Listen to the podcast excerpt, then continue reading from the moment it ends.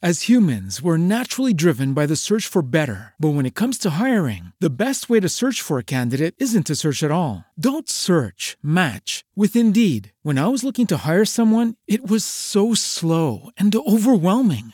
I wish I had used Indeed. If you need to hire, you need Indeed. Indeed is your matching and hiring platform with over 350 million global monthly visitors, according to Indeed data, and a matching engine that helps you find quality candidates fast. Ditch the busy work. Use Indeed for scheduling, screening, and messaging so you can connect with candidates faster. And Indeed doesn't just help you hire faster. 93% of employers agree Indeed delivers the highest quality matches compared to other job sites, according to a recent Indeed survey. And listeners of this show will get a $75 sponsored job credit to get your jobs more visibility at Indeed.com slash podcast. That's Indeed.com slash podcast. Terms and conditions apply.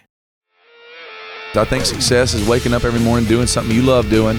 Uh, if you got food in your belly, you got a roof on your head, and you're literally doing something you think is worthwhile, that's success. Sure. Hands down.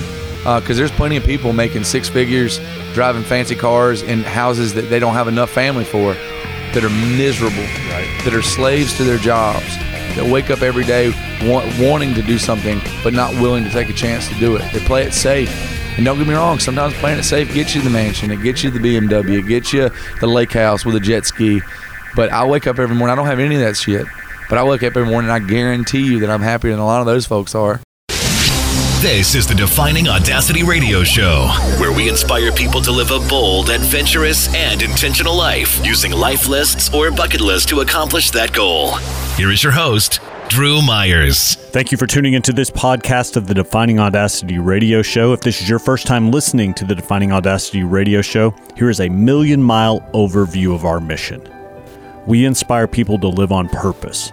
We want people to put their goals, dreams, and aspirations in the spotlight. We want people to stop saying, I'll just do it tomorrow and start living a bold, adventurous, and intentional life. How do we do this? We use life lists or bucket lists to get people's butts in gear. Life is short, and we get one shot at this thing. We need to start acting accordingly. We're going to get things started with a kickoff song from a singer songwriter who is a member of the Defining Audacity family. Almost every week, we have a featured artist on the show. If you would like to hear any of our past episodes or specific interviews, you can download those podcasts from wherever you get your podcasts from iTunes, Google Play, Stitcher, Spreaker. I also encourage you to follow us on social media, Facebook and Instagram specifically, and go to our website at definingaudacityradioshow.com for all the information about the Live on Purpose initiative and the Defining Audacity brand. Our show currently runs on four stations across the region. You can get all the dates, show times, and future guests on our Facebook page. Let's ride. We're going to get things started with a song from American Aquarium, and then we're going to jump right into our conversation with BJ Barham, the frontman for American Aquarium. This interview is legit. It was part of our two year anniversary show. It did not disappoint. BJ Barham is a badass. I appreciate you tuning into this podcast of the Defining Audacity radio show. Here's Losing Side of 25 from American Aquarium.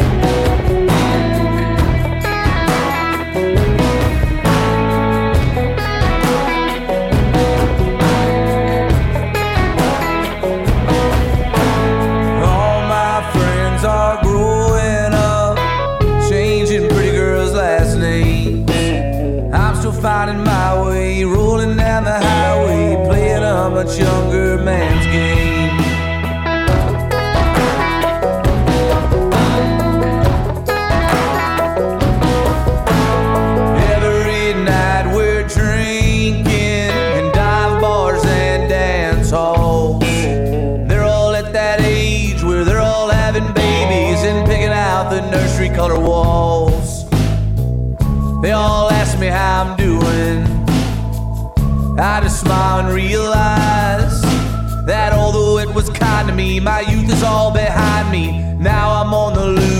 losing side.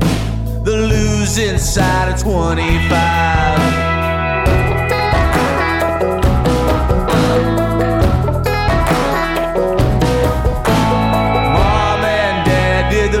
they could to raise me the right way. And I leaned more to their own, and I started writing songs and thinking I had something to say.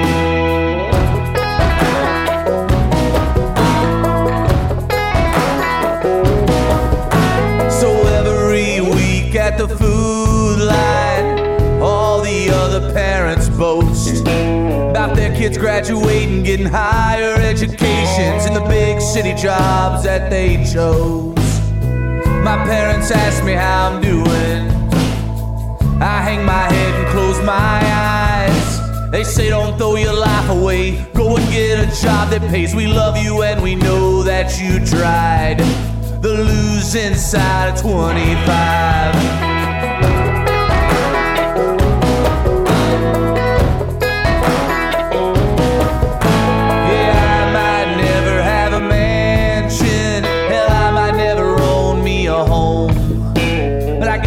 Songs and some boys that I call friends, and a pretty girl that I can call my own.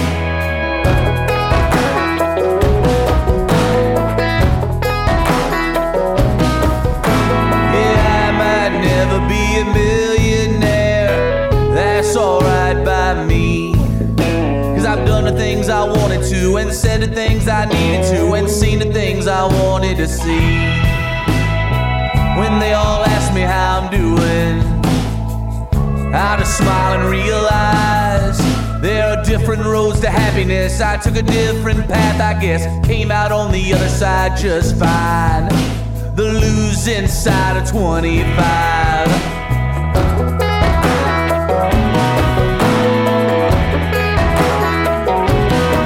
Yeah, there are different roads to happiness. I took a different path, I guess. Came out on the other side just fine. The losing side of 25. Joining me now on the two year anniversary show of the Defining Audacity radio show, we're in Stephenville, Texas, with the front man for American Aquarium, Mr. BJ Barham. BJ, how are you, man? I'm doing good, man. How about yourself? Doing fantastic. I'm so excited about this because A, it's my two year anniversary show, and it was very important to me to get two people on the show that are living on purpose. You and Miss Natalie Riggs, the wife of Sam Riggs, who I told you before we started recording this interview, she's a badass, and you're a badass man. Oh man, she she's she's extremely talented. It's it's fun to watch her stuff, her pictures and her video and stuff. It's always great. Oh, I love seeing your stuff, and I've been keeping up with you pretty closely over probably the last year about all the things that you've done, and I'm excited to get to know you, um, to find out about goals, dreams, and aspirations that you have. Talk about what you guys have going on with American Aquarium because it's a it's a uh, new chapter for American Aquarium right now. Heck yeah, it's uh it's it's exci- it's exciting. You know, it's uh it's scary. It's you know I'm anxious, but it's also uh it takes me back to the younger days of when I started the band. It's like the excitement of like just not knowing what's coming next and and kind of just dealing with it when it gets there. And, Right. and kind of always walking that line between really really great and just falling apart. You know, that, that that's kind of the story of my life is is kind of walking that tightrope and just right. enjoying it. Well, let's start there. Tell me the story of your life. Just give me the Cliff Notes version of the BJ Barham story. Cliff Notes uh, grew up in a small town, Reidsville, North Carolina. Uh, it's a tiny little tobacco farming town right in the middle of the state of North Carolina. Uh, my dad sold auto parts. My mom uh, was like a marketer, worked for like a computer firm. Raised pretty blue collar. My dad's whole side of the family are farmers. Uh, my mom's whole side of the family were farmers, so it was pretty uh, simple upbringing. Uh, we were poor, but we never felt poor. We didn't know what poor was, you know. Uh, just had parents that worked forty hour week jobs and Right. t- did their best to make sure that we had a better life than they did. You know, I guess every parent's goal. Turned 18, uh, went to college. I went to North Carolina State University. I had every goal to be a lawyer. That was what I was going to school for. really? Um, yeah, uh, I did. I, I, I was really good at taking standardized tests in high school, so I got into a bunch of schools, and uh, law seemed to be the thing for me. So I went to school. I was a double major in political science and history. Were you playing music yet? Not playing music yet. Wow. Okay. Um, I was I was I was I was really focused on on the books in high school, and so when I got to college, I realized that live music was a thing. I was raised in a small town. We didn't have bars. We didn't have venues. Right. So I thought you either played on your back porch for fun or you were Tim McGraw. Like I didn't know there was like a In between. an in between, like this purgatory of of uh, between, you know. Uh, and so when I went to when I moved to Raleigh and started going to school, I started realizing there was these local bars that would hire people to play music, original music, and pay you a hundred bucks in a bar tab. And so I was like, hell, that, that looks fun. I, I could I could probably write do that. So I taught myself how to play guitar when I was in college, um, and then songs just started coming. Uh, and I, t- 12 years later, here I'm, I'm standing right here doing the same shit. Uh, college wasn't for me after that point. You know, when when I found music, it was it was the first time I found something in my life I was passionate about. It was the first time I found something in my life that like every single morning I wanted to get out of bed and try to be better at it. I'd never had that experience in my life. I'd done a lot of cool stuff, but I'd never been like found my calling. What was the thing that hooked you? Getting up on stage in front of people, Performing. and performing, and and singing songs and writing songs, and and seeing how the things that I made up in my in the privacy of my bedroom affected other people's lives. Right.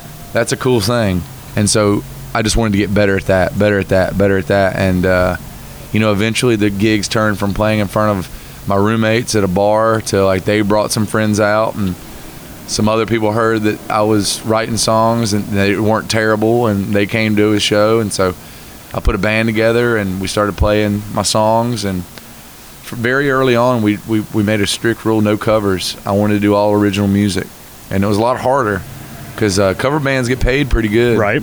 so uh, if I'd have decided to do that uh, I might have got a good paycheck for a couple years but I wouldn't have wouldn't have fell in love with it like I do now so we just kept playing in front of nobody, and nobody turned into five people. Five people turned into 10, 10 to 20, 20 to 40. We started selling out little rooms, and then we got the idea like let's try to go to like a couple towns over and see if they'll come listen to us play. And eventually, it was like we started going a couple states over, and then we started booking regional tours and then national tours, and then we did our first European tour, and we started realizing that our songs were translating in a lot of different places other than North Carolina. Right.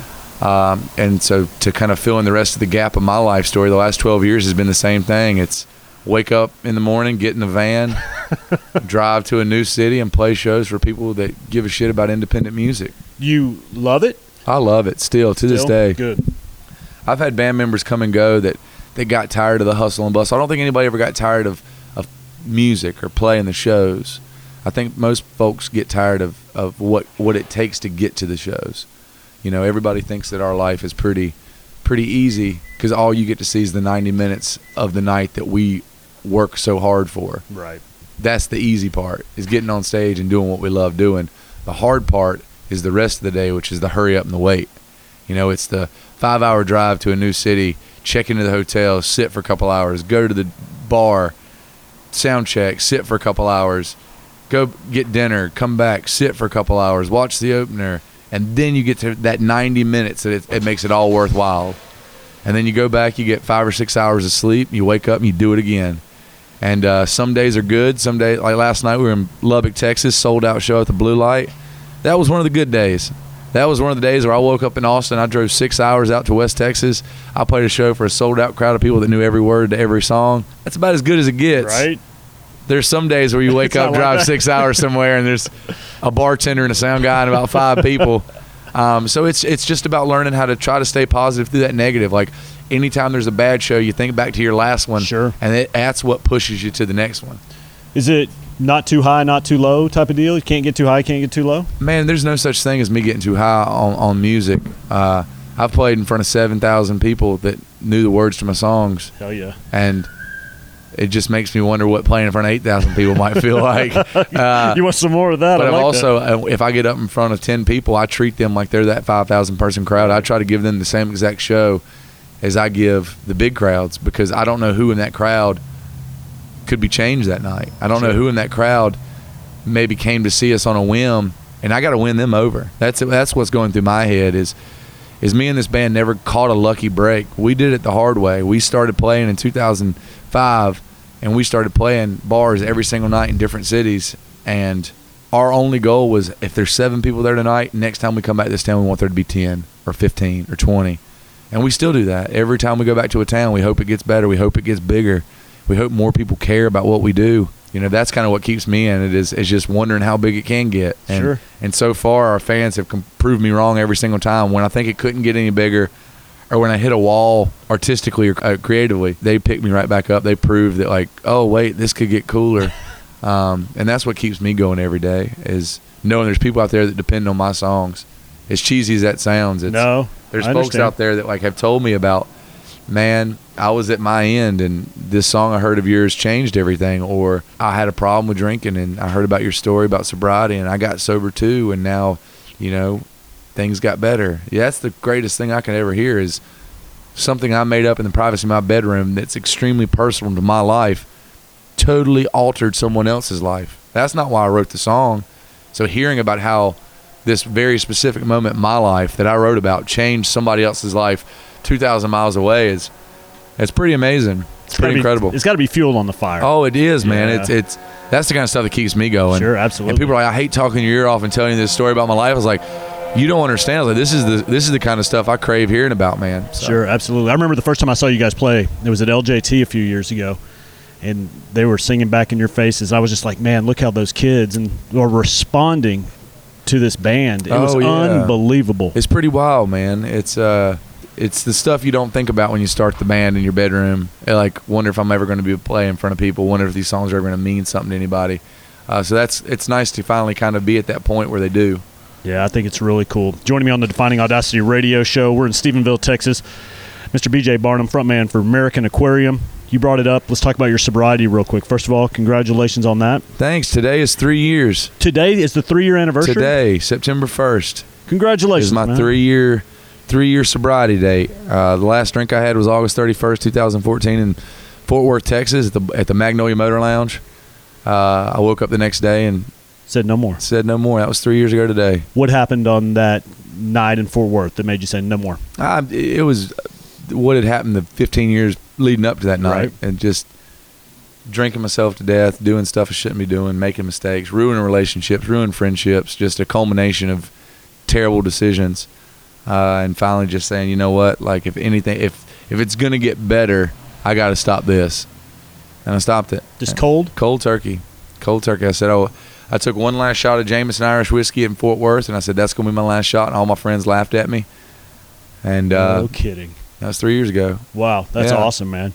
That intrigues me. Tipping points intrigue me. Ma- Are you familiar with Malcolm Gladwell and his book Tipping Point? Yeah, yeah. So when I was, as I was prepping for this interview, uh, you know, talking about that, but then also back talking about 2011, 2012, when the band really got you guys got to that tipping point where people started to pay attention to what you guys were doing, and all Oh, that yeah. work was starting to pay off. What makes those tipping points happen? Just keep grinding, keep It's- doing it's- it, it- My dad used to always tell me that the people that work hard get lucky.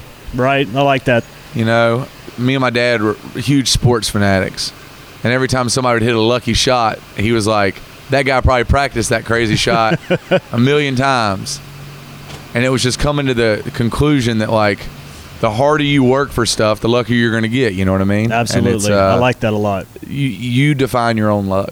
You know, the harder you work, you put your such your, you put yourself in those situations for those tipping points and for those lucky breaks.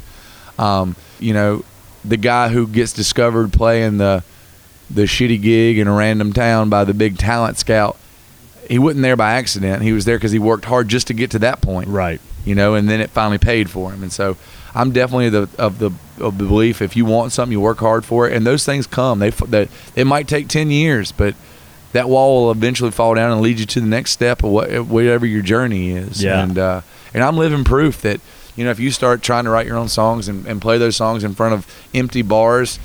It might take 12 years like it did for me, but you can play in front of sold out shows every night, and it eventually happens for you. If hard work always pays off, like that's something my dad always taught me. Did you ever want to quit? Oh, yeah, plenty of times.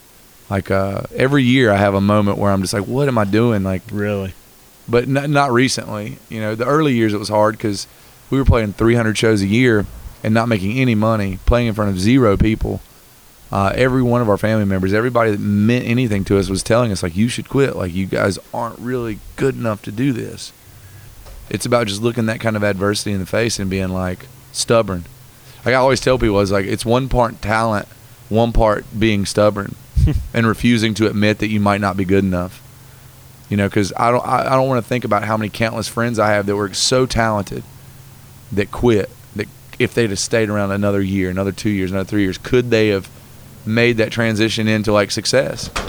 And it's it's it's one of those things where I refuse to be that statistic. I refuse to be that guy that everybody says could BJ have made it. I'm stubborn. I'm competitive, and if somebody tells me no, the only thing I want is to prove them wrong. Right. That's all it is. And I've been that way my whole life. You know, and if somebody tells me I'm not good enough to do something, I was like, give me a year. I'll get better I'll at it. And yeah. I'll, I'll come back. And I always tell people, I was like, there's people out there that look better than me. They write better songs better than me. They sing better than me. Nobody's going to outwork me. That's the one thing that I have control over. I can't control my voice. I can't control my looks.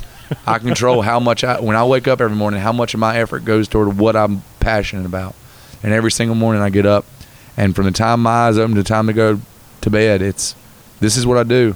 And I'm and anybody who ever met me, they, they don't question whether I'm going to be successful. It's when's that kid going to get Right. a break? Yeah, you know, that's cool. and I- it's it's neat. I wrote a quote down. I don't know where I saw this, but when I was reading your story, it made me think of it. I'd seen it before, and it, and it is applicable to this situation. Right before you quit or throw in the towel, remember why you started. Yeah, You know, and, and I've been at that point too with this radio show. I've been going for two years, and there's times where I'm like, I don't, nobody's listening.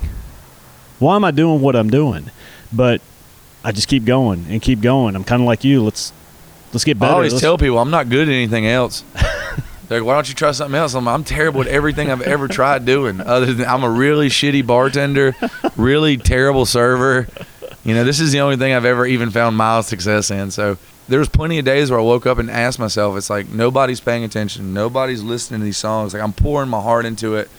I'm sending a thousand emails a day trying to book shows, Right. and nobody's responding.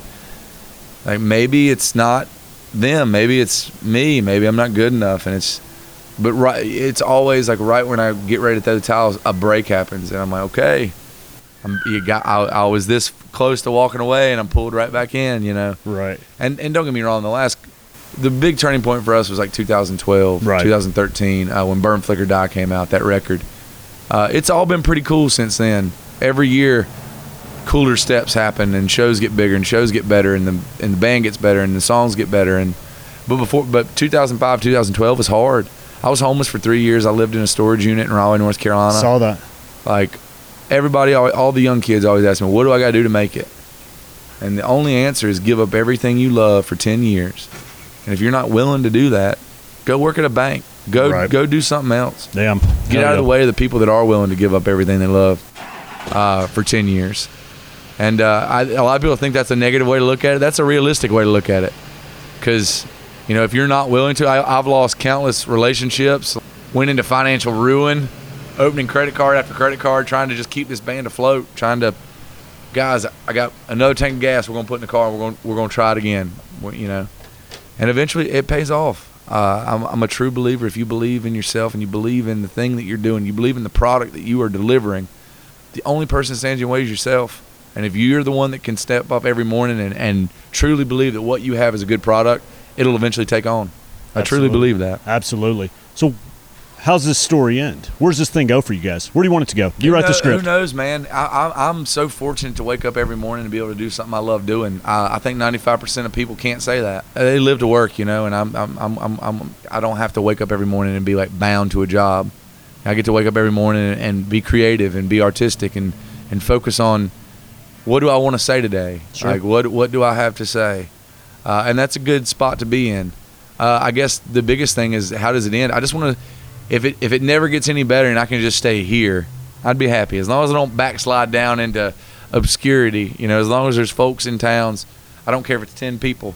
As long as there's folks in every town I go to that care about my songs, I'll keep doing it. They're digging what you're doing. Yeah, absolutely. and uh, like I said, that's how I want it to end. I want I I just want to be able to play music for the rest of my life. We've been talking about this in my radio show quite a bit. How do you define success? And this is the definition I came up with. If you're doing what you love and you're able to provide for your family, Yeah. put food on the table, you have a place to, you're not sleeping in a storage, Storage, crate, yeah. and you're being true to yourself, you're successful. Would you Yeah. agree with that? I think uh, I, I've defined it very similar It shows. I think success is waking up every morning doing something you love doing. Uh, if you got food in your belly, you got a roof on your head, and you're literally doing something you think is worthwhile, that's success. Sure. hands down. Because there's plenty of people making six figures, driving fancy cars in houses that they don't have enough family for, that are miserable, Right. that are slaves to their jobs, that wake up every day want, wanting to do something but not willing to take a chance to do it. They play it safe. And don't get me wrong, sometimes playing it safe gets you the mansion, it gets you the BMW, it gets you the lake house with a jet ski. But I wake up every morning, I don't have any of that shit. But I wake up every morning and I guarantee you that I'm happier than a lot of those folks are. Oh yeah. You know, it's like I, me and my wife, we we own a house. We eat meals every day. We have a little bit extra money every year to go somewhere nice. That's success for me. I agree. I agree. Joining me on the Defining Audacity radio show, BJ Barham, frontman for American Aquarium. A couple more things I want to talk to you about. You got to do sound check in here in just a minute. The Great 48 Tour. Yeah. Dude, how kick ass was that? That Let me. was- I've was- got the stats here. Let me just read them for my listeners. 53 shows in 59 days, right? Yep. May 7th, you started in Charleston, West Virginia. You ended July 7th in Burlington, Vermont. Yep. You went to 24 national parks on that trip, and you got to play in Maine. I saw that was a big deal. You always wanted to play in I always Maine. want to play Maine. Yeah. There you go. That was one of the only states I hadn't played. That's cool, man. Yeah, I played at least one show in all 48 states, all lower 48 states, and it was me and my wife and my dog. Uh, 60 days on the road, uh, 28,000 miles uh, of Awesome. driving across the country and, and seeing it and playing songs for people every night.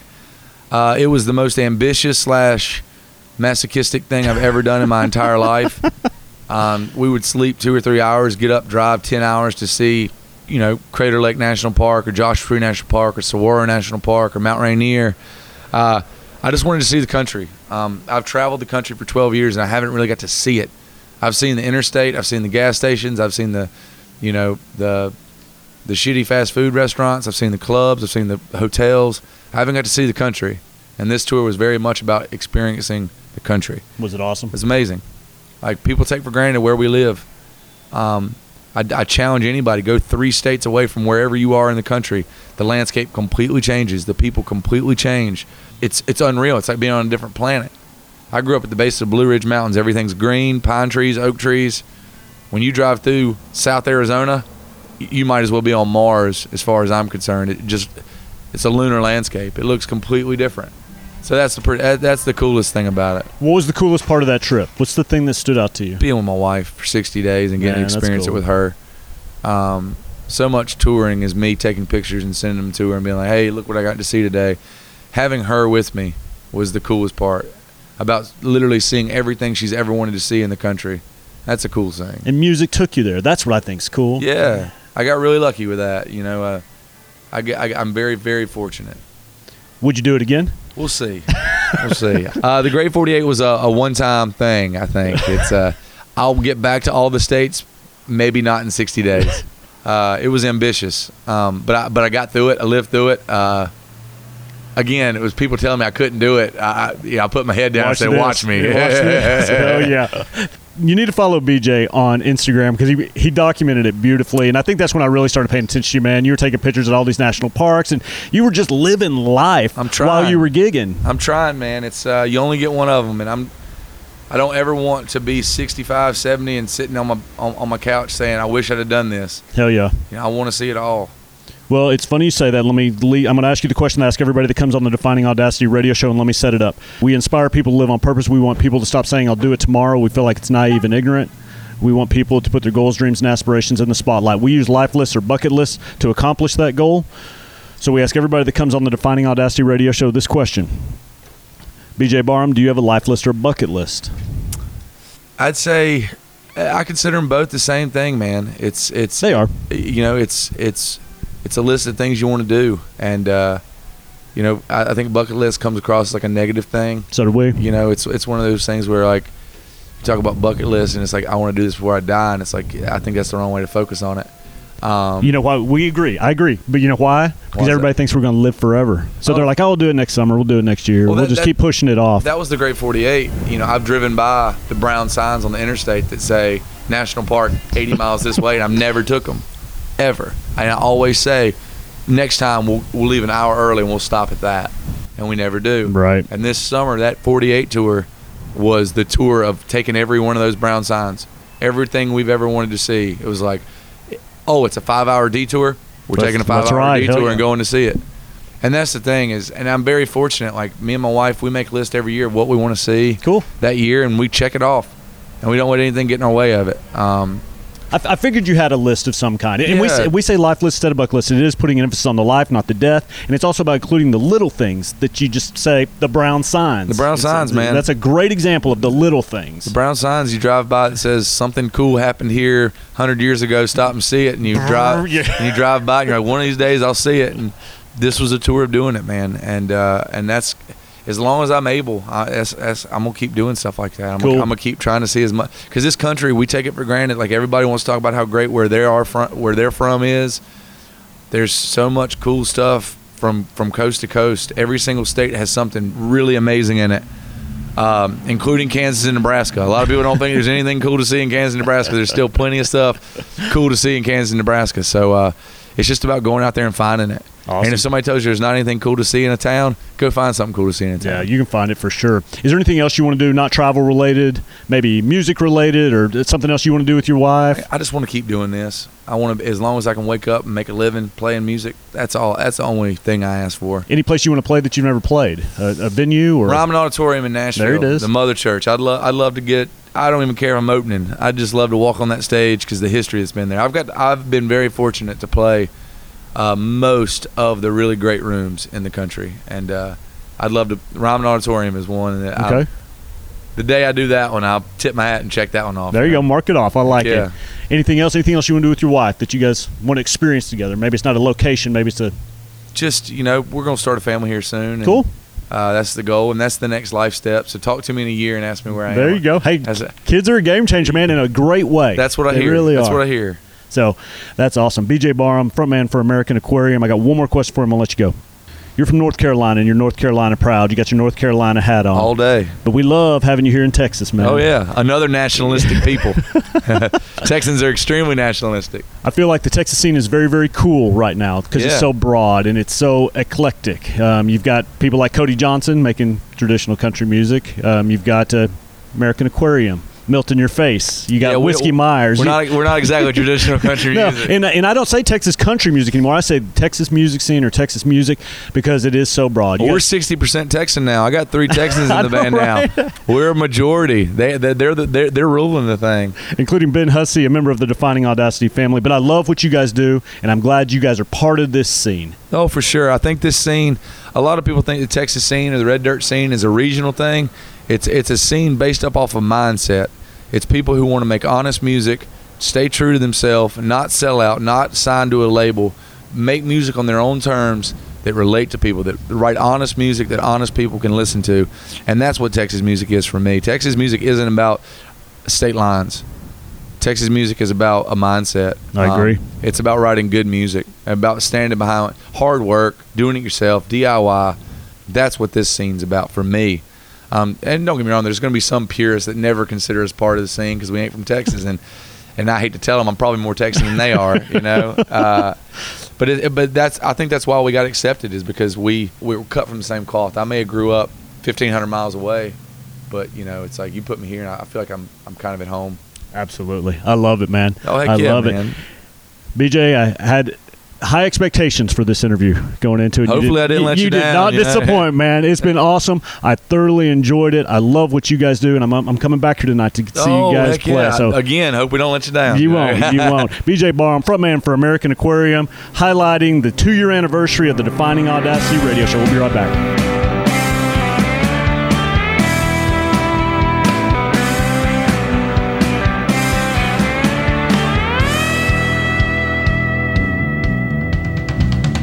Bill prescriptions in the bathroom stall. Red-headed women and alcohol. Said ain't so, said ain't last call.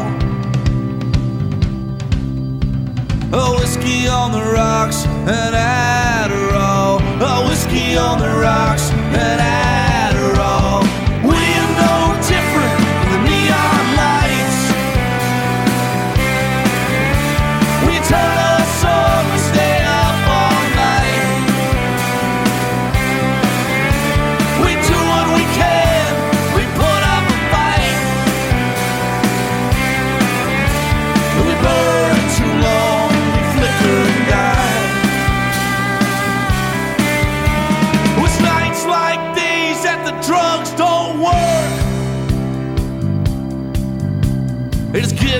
Away instead of picking me up.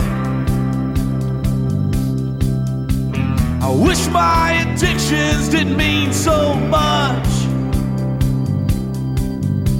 But we all can't be born with that kind of luck. You can try, but you won't fix what's wrong with me.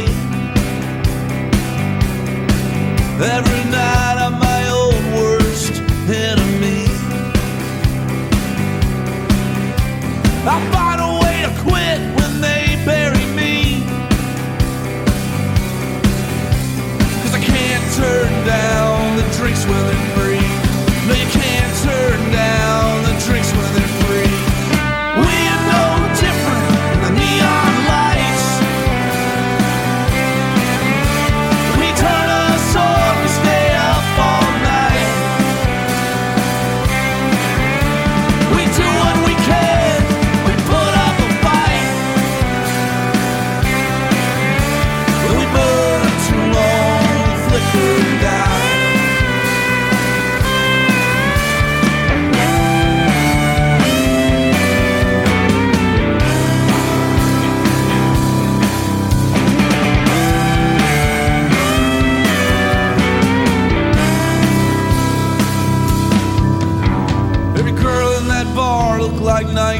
1965 with her sailor tattoos and her drawn out eyes.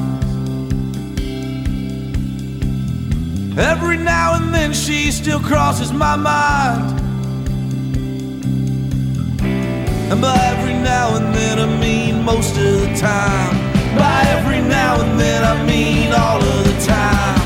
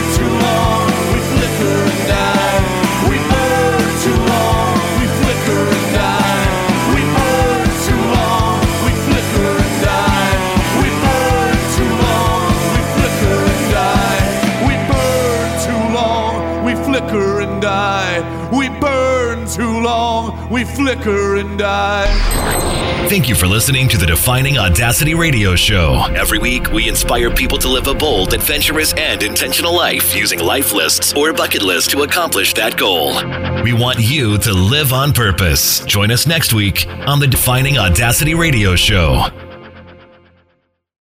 As humans, we're naturally driven by the search for better. But when it comes to hiring, the best way to search for a candidate isn't to search at all. Don't search, match with Indeed. When I was looking to hire someone, it was so slow and overwhelming. I wish I had used Indeed. If you need to hire, you need Indeed. Indeed is your matching and hiring platform with over 350 million global monthly visitors, according to Indeed data, and a matching engine that helps you find quality candidates fast. Ditch the busy work. Use Indeed for scheduling, screening, and messaging so you can connect with candidates faster. And Indeed doesn't just help you hire faster. 93% of employers agree Indeed delivers the highest quality matches compared to other job sites, according to a recent Indeed survey. And listeners of this show will get a $75 sponsored job credit to get your jobs more visibility at Indeed.com slash podcast. That's Indeed.com slash podcast. Terms and conditions apply.